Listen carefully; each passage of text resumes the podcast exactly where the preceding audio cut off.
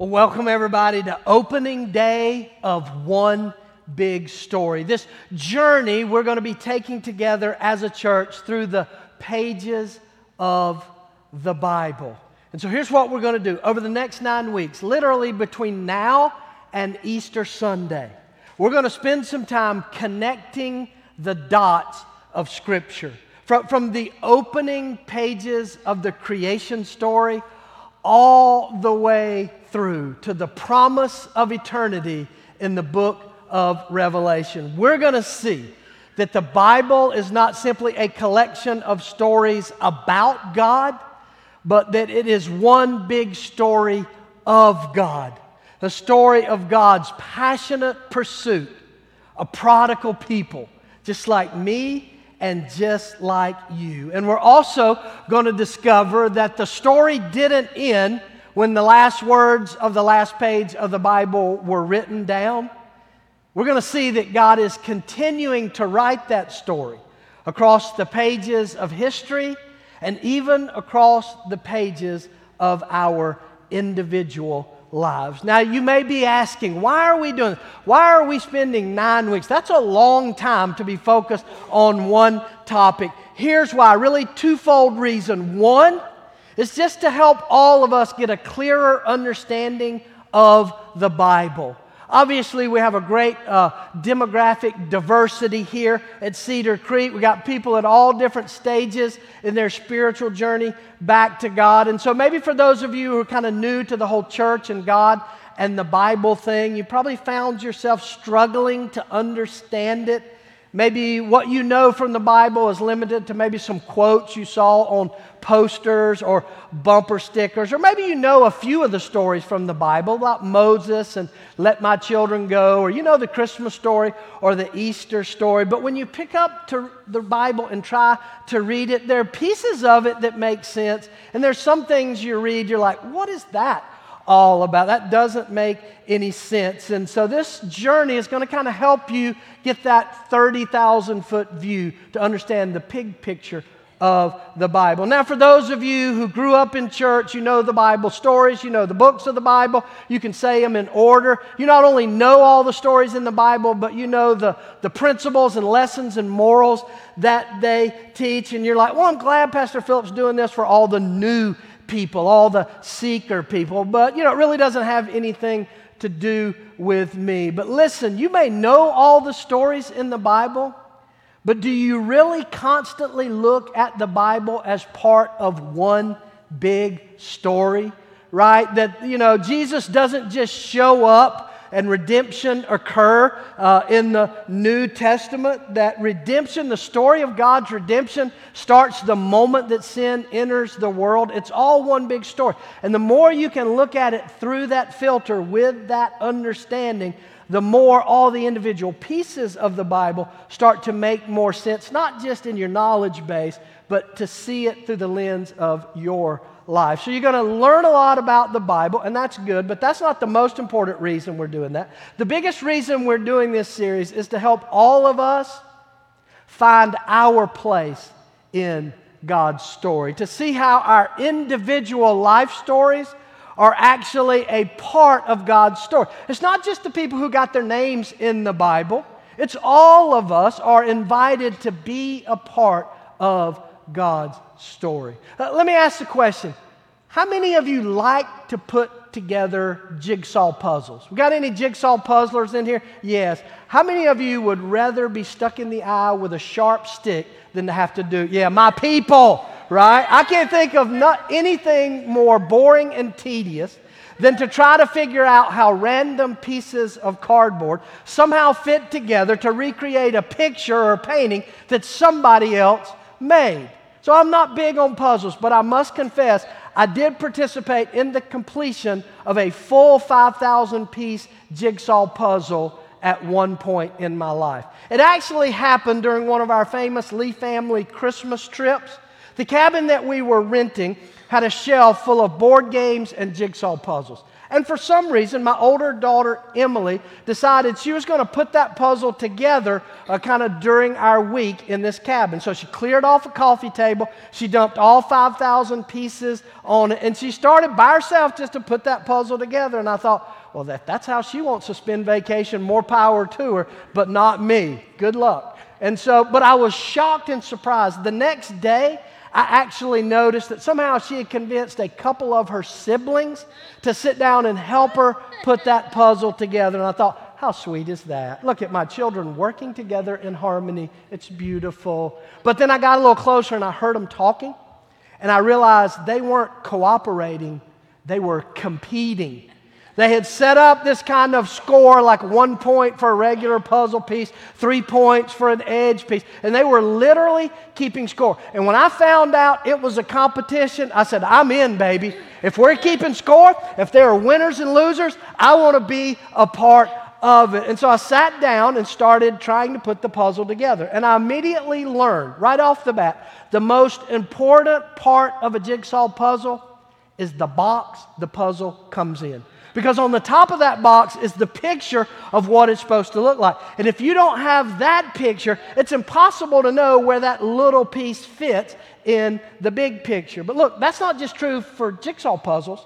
That's true in our lives, right? The more you understand the big picture, the more your life's picture, your life story begins to make sense. I love how the Apostle Paul puts it in the New Testament book of Acts, Acts 17. Paul explains it this way He says, The God who made the world and everything in it is the Lord of heaven and earth. Stop right there. What is he saying? Paul's saying that God is not just this creator of the world who puts it all together and steps back and just watches it all unfold. He said He's the Lord of heaven and earth. He's engaged, He's involved, He's writing this story, He's moving and working in history and in our lives. And that's why He goes on to say, He, talking about God, He Himself gives everyone life and breath and every anything else. And then notice the result. Paul says, Because of that, now for in Him, in God, we live and move and have our being. Your life is not an accident. You live where you live, in the time you live, in the place you live, surrounded by the people you're surrounded by, because it's part of a much bigger plan. And the things that happen to you, good and bad, the things that you go through, the things that don't happen to you that you thought you should, or the things you never saw coming, all of that stuff is not the result of random chance.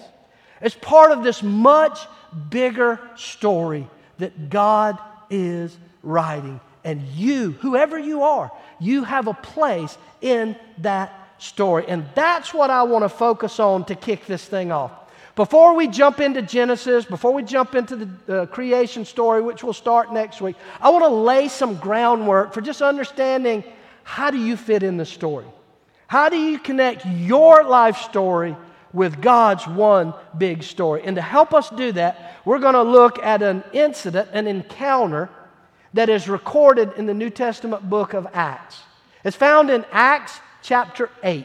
So if you have a Bible or a Bible app, go ahead and turn and click there. You can go on the app or website. You can locate kind of notes for today's service. And by the way, over these next eight, eight weeks, I want to really encourage you either bring a Bible or get your Bible app because I want you to fully engage. If we're going to walk through the Bible, might help you to have one with you. But I chose this particular story, this particular encounter, really for two reasons. One, because one of the main guys in this story is an apostle by the name of Philip.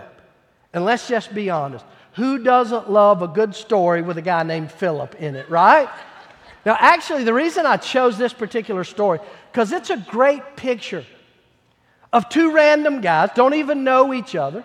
And God begins, as He's weaving their stories, He weaves their two stories together. They come together, they connect with each other. And as a result of that, they are able to be a part of the much bigger story that God is writing. Let me just lay it out for you, Reader's Digest version. So, this event takes place about three years after the resurrection of Jesus.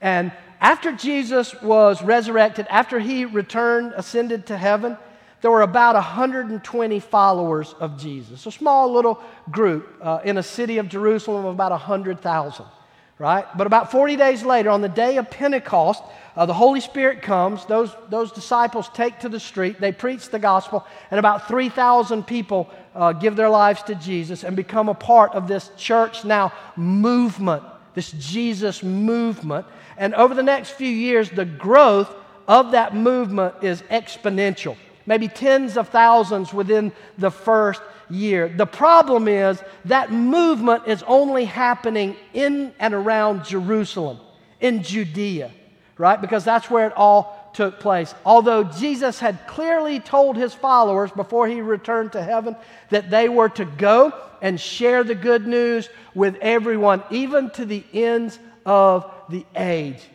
And I'm sure those Christians were thinking, somebody ought to go but I'm pretty comfortable right here in Judea. I kind of like it how I want. And so nobody went. But because God is writing the story, He allows persecution to break out of these early Christians, and they are forcibly now scattered to the ends of the age. And Philip, the hero of our story, he ends up in a region known as Samaria.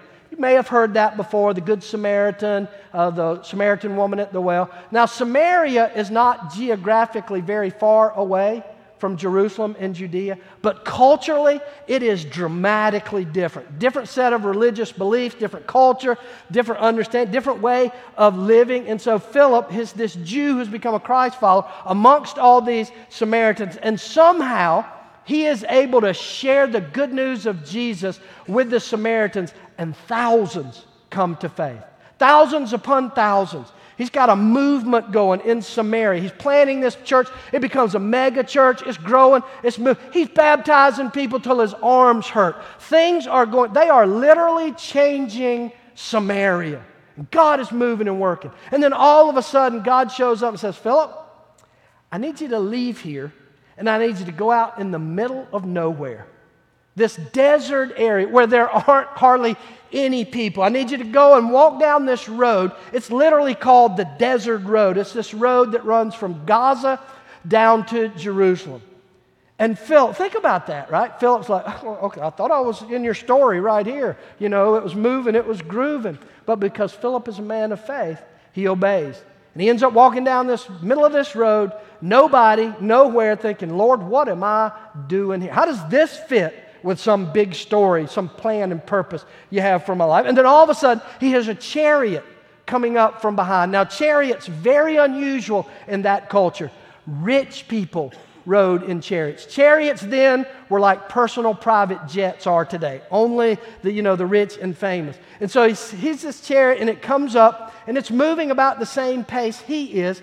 And there's a dude, a rich dude, sitting in the chariot, and he's reading from the Old Testament book of Isaiah, the prophet Isaiah. And he's literally reading it from his own personal scroll of that. And so Philip's like, this dude looks different He's not Jewish.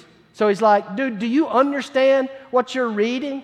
And the guy's like, no, how can I if there's no one to explain it to me? And I'm sure Philip went, I'm your Huckleberry. so he climbs up in the carriage and he begins to explain to him that the words of Isaiah, Isaiah is not talking about himself as the prophet. He's talking about a Messiah, a rescuer, a redeemer who would come. And Philip says, Dude, you're not going to believe this?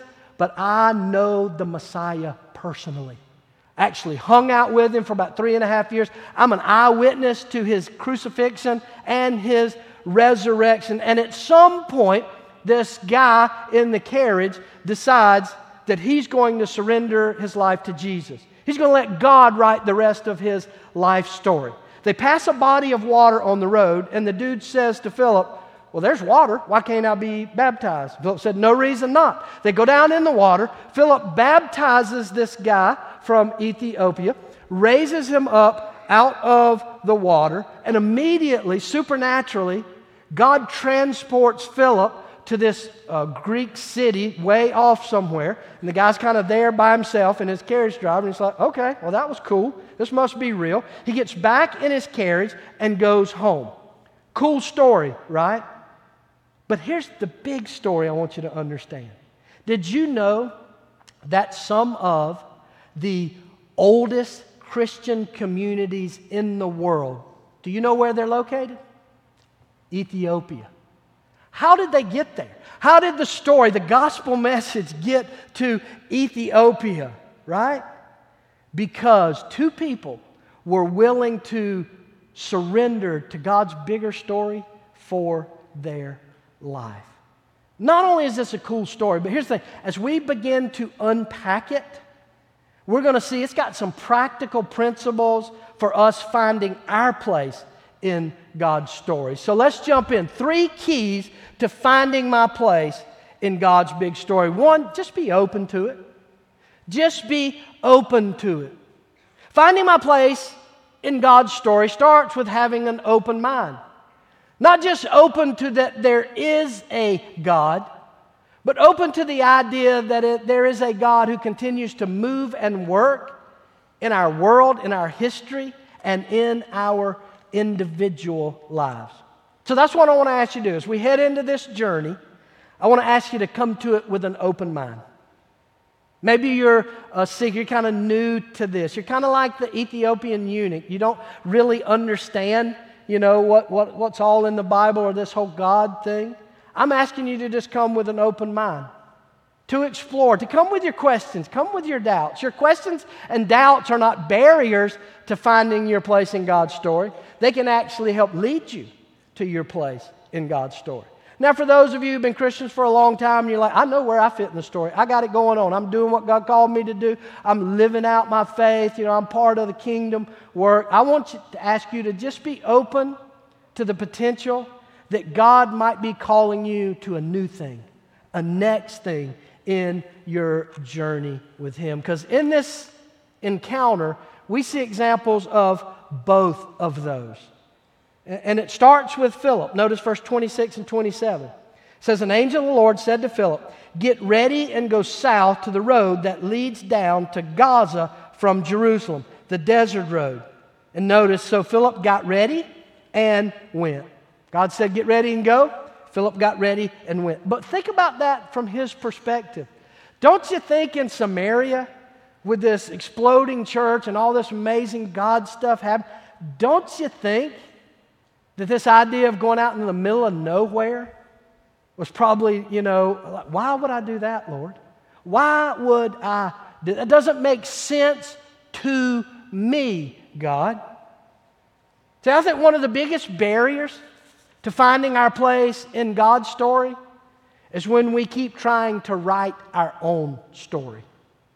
When we keep trying to make it about what we want, what we like, what we're comfortable with, what makes sense to us. And I think if we're honest, I think some of us, probably many of us who've been Christians for a long time, we find ourselves in a really comfortable place in our journey with God. Like, like maybe you're in a home group and it's a great group, you've been a part of it for a while, it's really gelling, and you're like, I know home groups are supposed to multiply so we can reach and connect with more people, and somebody ought to multiply. Somebody's group ought to multiply, but not mine, right? Because it's good. God is moving, God is working. Why would God want me to step out of that comfort zone? Or maybe it's where you're serving right now within the church. You're serving in a ministry, you've been doing it for a long time, and you're really good at it, and God's really moving and working. And don't get me wrong, I believe some of our most effective service within the church body and even in the community is comes from longevity, where you've been doing it for a long time. That's a good thing because if you've been doing it for a while, you kind of got a groove. You've really gotten good at it. But I just want to caution you that sometimes being in the groove can turn into a rut. And maybe, like Philip, God might be calling you to be open to something different. We also see the uh, openness of this guy from Ethiopia. Notice verse 27 and 28. It says, He, talking about Philip, he met the treasurer of Ethiopia, a eunuch of great authority. Paul's right there. Couple of things. One, this guy, not only was he rich and famous, had his own jet, but he had power and authority. He was the CFO of a country. Think about that. He was the CFO of an, the entire country of Ethiopia. Right? And it said the eunuch had gone to Jerusalem to worship. He's from Ethiopia. He went to Jerusalem to worship, and he was now returning. He's going back. And he's seated in his carriage, and he's reading aloud from the book of the prophet Isaiah. He's a, a man of great authority and power, but he's also a eunuch. If you don't know what a eunuch is, just think spay or neuter with your cat or dog. You with me? We got children in here. I don't have to get any more explicit than that, right? What's interesting is that it was very common in that culture for eunuchs to be in high positions of authority and power within a palace, within a royal or ruling family. For a couple of reasons. Eunuchs were considered very safe right? Not only safe to be around the king's wives and concubines, but they were politically safe. Because they could not have any heirs, there was almost no threat that they would try to overthrow the king or queen and establish their own throne because they had nobody to pass that throne on to. And so they often had positions of authority within palaces and government. So being a eunuch whether some were born that way, some were actually made that way, but being a eunuch, it had advantages at work, but it had a lot of disadvantages outside of work in life. The obvious one, yeah, but listen, it also made them religious outsiders. When it says this guy went to Jerusalem to worship, he would have had to have worshiped outside the temple. He could not go in. Because in that culture, anybody with a physical deformity was considered marred by sin and religiously unclean and were not allowed to go into church during the worship service. So when it says he worshiped in Jerusalem, he worshiped outside the temple in the court with uh, the lame, with the blind, with the other outsiders. So he was an outsider, but in spite of how he was treated by the people of God, he was still desiring to connect with God. But for him, connecting was not just about showing up at a church where he maybe wasn't wanted all the time. This was a personal journey for him. He's literally reading part of the Bible on his own time while he's In fact, the, the fact that he owned a copy of the scroll of Isaiah that he could read from is amazing, right? Because it's not like today where you can get a Bible anywhere, have your own copy of the Bible, easy peasy.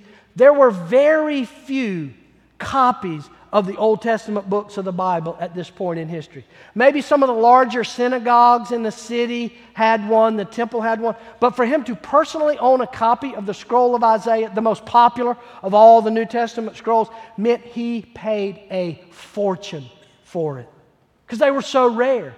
My point is, this guy was willing because of his desire, his openness to connect with God's story. He was willing to push past whatever barriers there were and pay whatever price there was.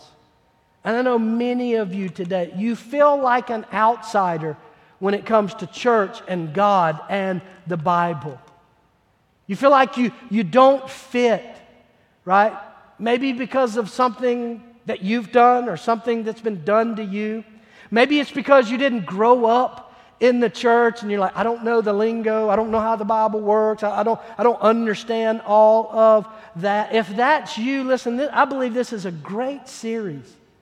So you can see clearly that you have a place in God's story, no matter where you've been, what you've done, or what's been done to you. In fact, I would say this connecting with God's story, it's the only way your life is ever really going to make sense. It's the way, only way it's ever going to really work is if you're willing to connect with God's story, and more importantly, if you are open to let God being the author of your story. Starts with just coming with an open mind, an open heart. And then number two, you got to be willing to give and receive help. Write that down. Give and receive help. Why? Because discovering our place in God's big story was never meant to be a solo quest. We need others. You know, another thing I learned about putting a jigsaw puzzle together? Even when you have the box top picture, there are some pieces that have so little information on them as far as lines or colors or whatever that you can't figure out even if you've got the picture.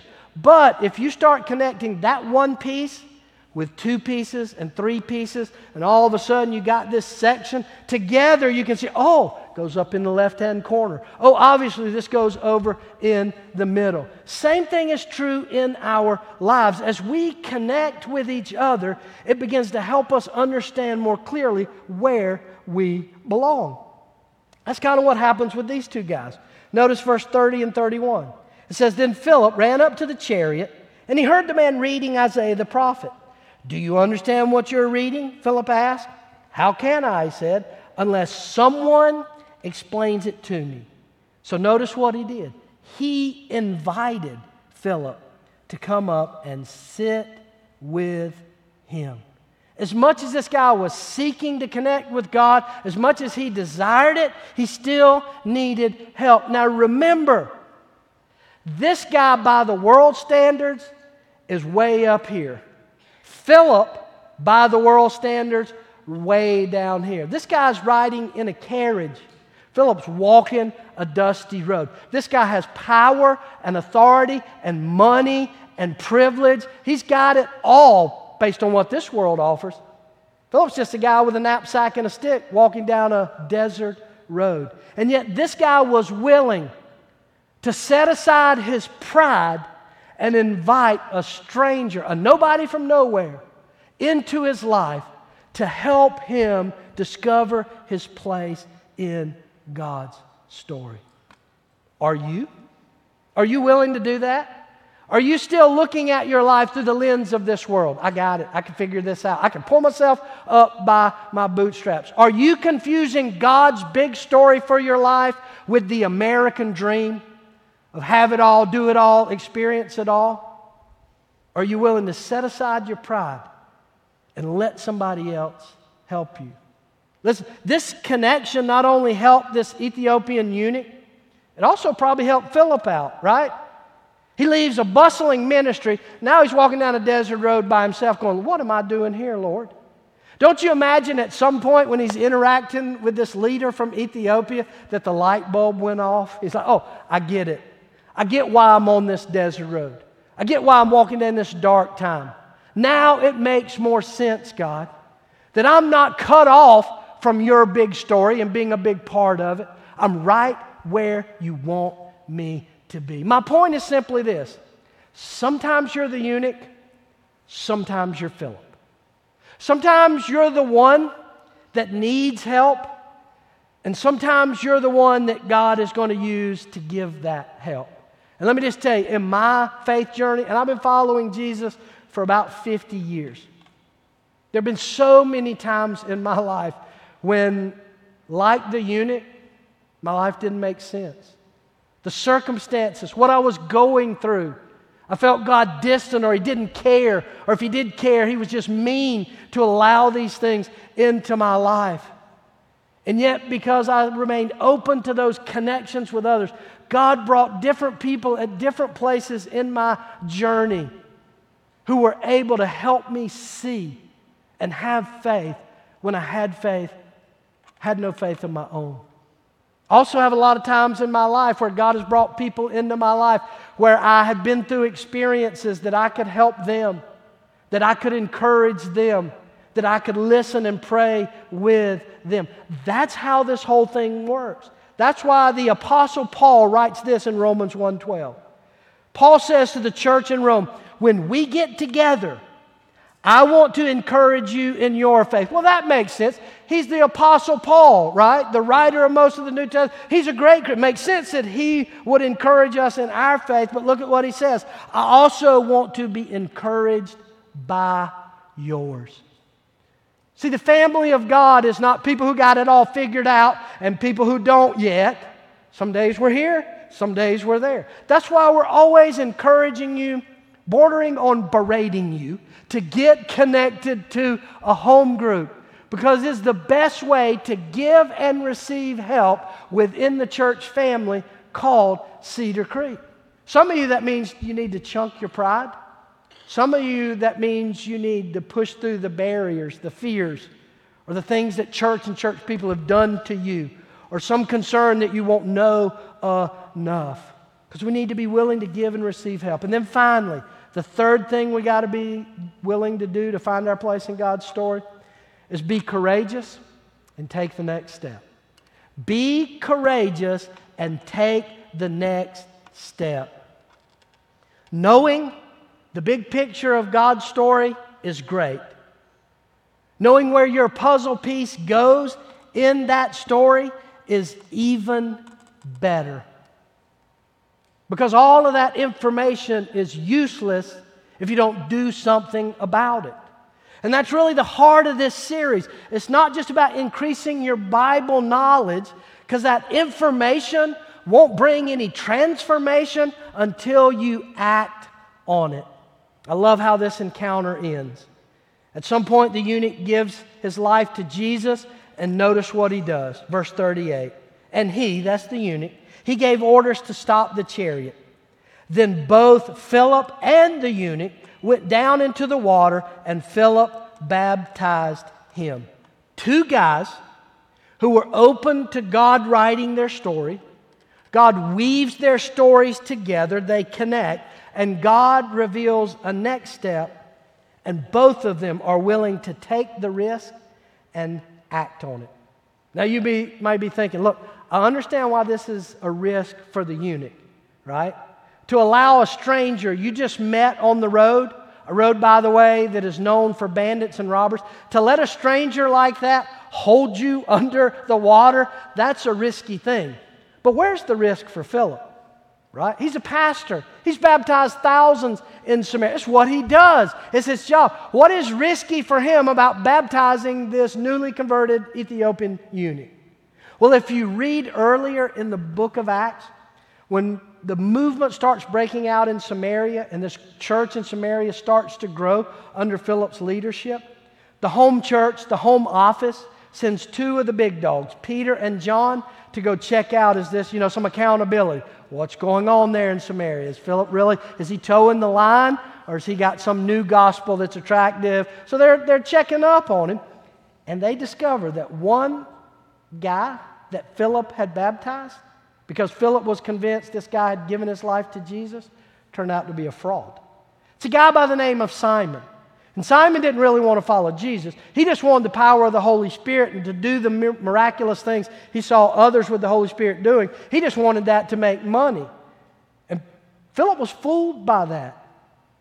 But Peter and John, they discovered it. So imagine how easy it would have been for Philip to say to this Ethiopian eunuch, I'm excited about your enthusiasm, but let's wait a little bit on the baptism, right? Let's make sure we see a little fruit, right? Because he had been burned before.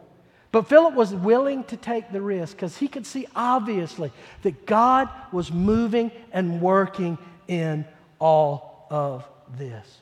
So, bottom line is this over these next, six, next eight weeks, you're going to get a lot of information.